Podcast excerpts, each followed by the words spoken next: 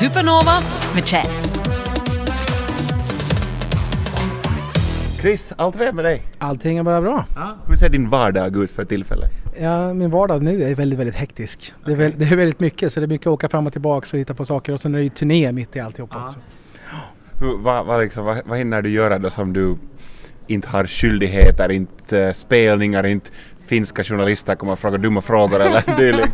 Nej men alltså när jag, när jag får den lilla fritid jag har just nu då brukar jag bara sitta i soffan hemma Ja. och spela tv-spel. Det är liksom Jaha. det. Ja. Okej. Men det, det händer inte ofta. Det är, det är få, få kvällar. Ja. Vad är din sån här game of choice för tillfället? Just nu sitter jag och spelar Red Dead Redemption 2.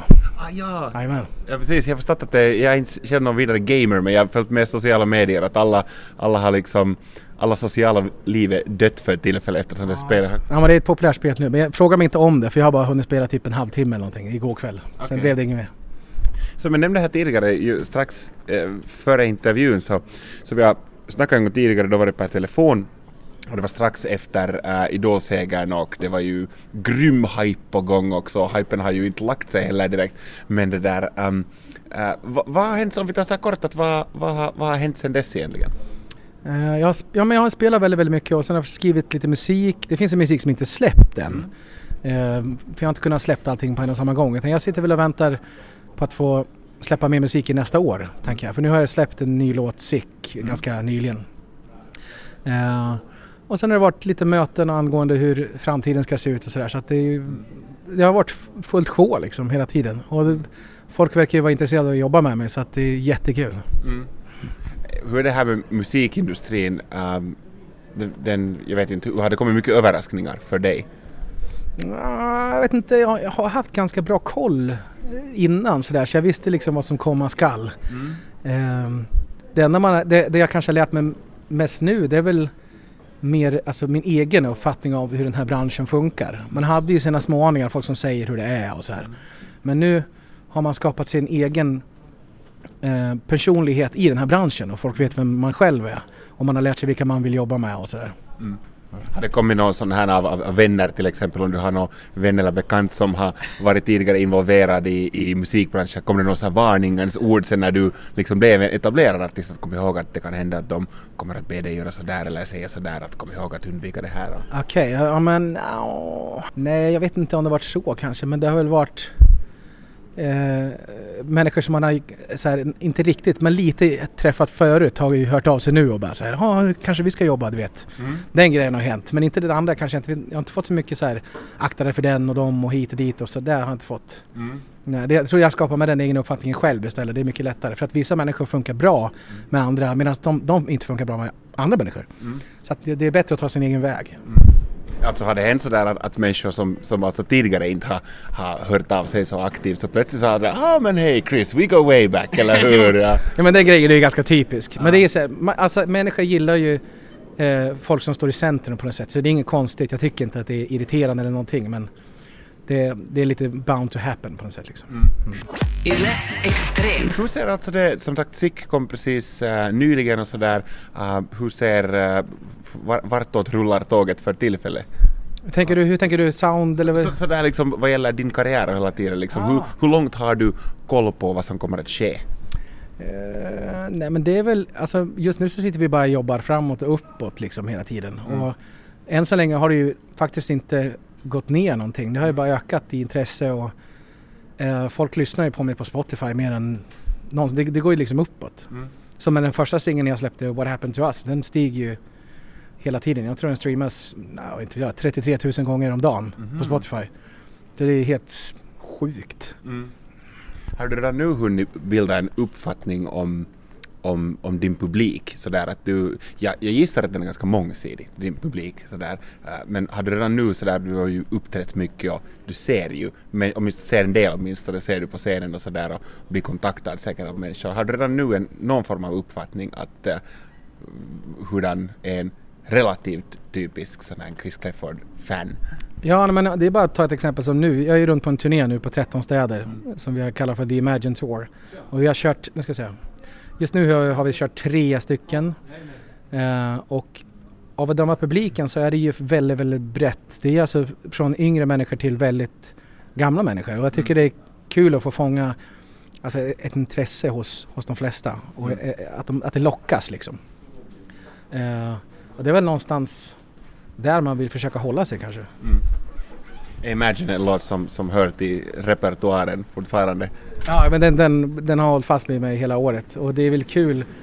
Eh, jag vet inte hur många gånger jag har sjungit den det här året men det är fortfarande roligt varje gång jag framför den. För att eh, det är alltid lite olika eh, reaktioner på människor när man liksom får någonting tillbaks. Så att det blir liksom aldrig samma det blir aldrig samma rätt varje gång man äter förstår du? Det blir lite så här, det blir lite olika. Har det kommit nu någon sån här rockpolis här som har dykt upp sådär men hör du den här låten får man inte, det är bara Lennon som får uppträda med det här. Det, visst, det vet du, de där människorna finns alltid. Ja, nej, men alltså jag vet inte om någon har kommit upp och sagt det till mig så här in person. Ja. Men jag, jag vet inte, jag, kanske någon på nätet, men jag brukar inte titta efter det. Mm. Och jag har alltid sagt, varje gång som jag kör en live eh, så säger jag alltid att jag är väldigt, väldigt tacksam att jag får låna den här låten. Mm. Eh, utan att fråga. Mm. Förstår du? Det går inte att fråga liksom. Så att eh, nej, jag, jag försöker alltid visa tacksamhet för att, eh, för att upphovsmannen liksom, eh, har gått bort. Så att, Mm. Finns det någon sån här, för det här är ju en av de största låtarna någonsin. Finns det någon sån här låt i och med att du också är ett stort musikfan och har lyssnat på musik eh, så länge och finns mycket du gillar och sådär. Finns det någon låt eller någon artist vars produktion du är sådär, ah, vet du, dit går jag inte. Jag, liksom att, att du kunde men du är sådär, äh. Okej, men jag har, åh, jag, jag, har alltid sagt så här att man ska aldrig sjunga man ska aldrig sjunga Queen-låtar. Okej. det har jag alltid sagt. Så här, jämt när jag var runt och spelade som trubadur. Mm. Då var det ofta så här, någon önskade en Queen-låt. Då var jag så här, nej, nej jag vet inte. Jag struntar i det. Så du har inte försökt dig på en Queen-låt ännu? Nej, och det kommer jag nog inte Det är inte min stil att sjunga heller. Men jag brukar, jag, alla har ju sina så här, du vet, heliga husgudar på något sätt. Jag Mm. älskar ju Freddie Mercury. Ja. Han, var ju, alltså, han kunde ju få något så här, jättesvårt att, att se ut som att det var hur lätt som helst. Mm. Det, det, det tycker jag är en jävla talang och då ska man liksom ha väldigt respekt för. Extrem. Hur ser det annars alltså, ny singel ut nu? Um, vad, vad gäller sådär release-framtid så, så hur mycket får du avslöja just nu vad som, vad som sker? Nej men det jag kan avslöja det är väl egentligen att på turnén som vi åker på nu, det är ju flera städer kvar nu och eh, där spelar vi ju några låtar som inte är släppta. Mm. Och det finns inget releasedatum på dem än men vi har väl tänkt i alla fall, det beror lite på hur de här låtarna som har släppt går nu. Mm. Om de ökar i popularitet så då vill man ju vänta lite grann. Du vet, den som väntar på något gott. Mm. Det, är lite, det är lite så, så att jag kan inte säga någon datum. Det kan jag inte göra. Mm. Nej. Men, men det finns låtar. Okej. Ja. Men har ni sådär, testar ni också sådär i och med nu att ni har osläppta låtar, säkert en hel del, som ni nu spelar live, så testar ni dem lite sådär live och kollar vet du att, vet du, när man är i publik och man hör en ny låt som man inte kanske kan sjunga med till på sätt och vis, man kanske börjar sen vid sista refrängen, man kommer ihåg hur den går och sådär, men kollar ni lite och snackar ni efteråt, efter spelningen så här, men den där, den där liksom gick bra och kanske meddelar vidare att det där kanske borde bli följande singel eller något. Det, det var lite det som var tanken när vi skulle nivella in de här låtarna. För jag sa att jag vill köra de här. Eh, så det var min idé. För jag vill testa lite grann och se, precis som du sa, ifall man får någon slags reaktion överhuvudtaget. Och det är ju, eh, vi har fått jättebra reaktioner på, på de nya låtarna. Vilket är väldigt, väldigt bra. För att det är inte lätt att hänga med i en låt som du aldrig har hört. Det, det är det svåraste att sälja in en låt live liksom, utan att någon har hört den. Eh, och jag vill inte säga för mycket men folk har reagerat väldigt starkt på speciellt en låt måste jag säga. Okej. Men den kan jag inte prata mycket mer om. Nej, det, Utan det, då får man nog komma och lyssna på den i så fall. Mm. Förstås så nu ännu, em, tja jag vet inte, det ten- tenderar nu har det ju gått för dig alltså, det, det är ganska roligt sådär, man kollar hur, hur svenska medier, jag har följt mycket med vad de har sagt om dig och du har liksom bara samlat lovord av precis alla verkar det som hela tiden.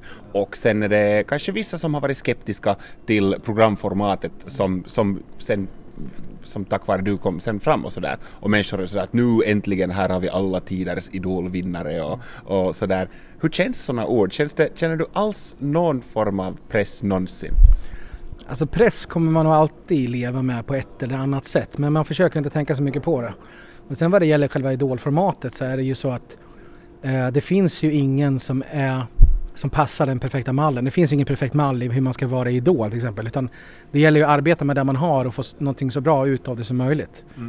Eh, Och jag känner mig jättenöjd med mitt för att bara en sån enkel sak att eh, folk brukar inte kalla mig för till exempel Idol-Chris. Många säger bara Chris Clefford. Och då har man på något sätt skapat sig sitt eget namn och det, det är jag jättenöjd med. Eh, och det tycker jag är jätteroligt.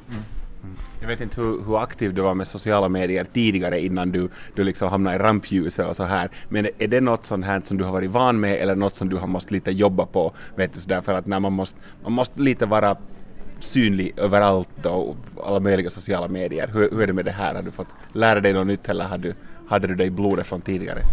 Jag var nog inte jätte på med det här med sociala medier innan utan jag tänkte så här, när jag, det var väldigt tidigt i Idol eh, Idol-programmet som jag kände att jag måste ha någon slags nisch på sociala medier för att jag vill utmärka mig så att folk vet vad det är, vem det är som lägger ut någonting. Mm.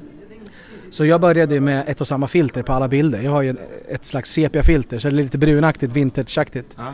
Uh, och det blev min nisch på något sätt. Och det, Universal skivbolaget, de tyckte att det var jättehäftigt. Okay. Sen har jag hållit fast vid det liksom hela tiden. Så att när, när det kommer en sån bild då vet folk direkt att ja, det här är Chris.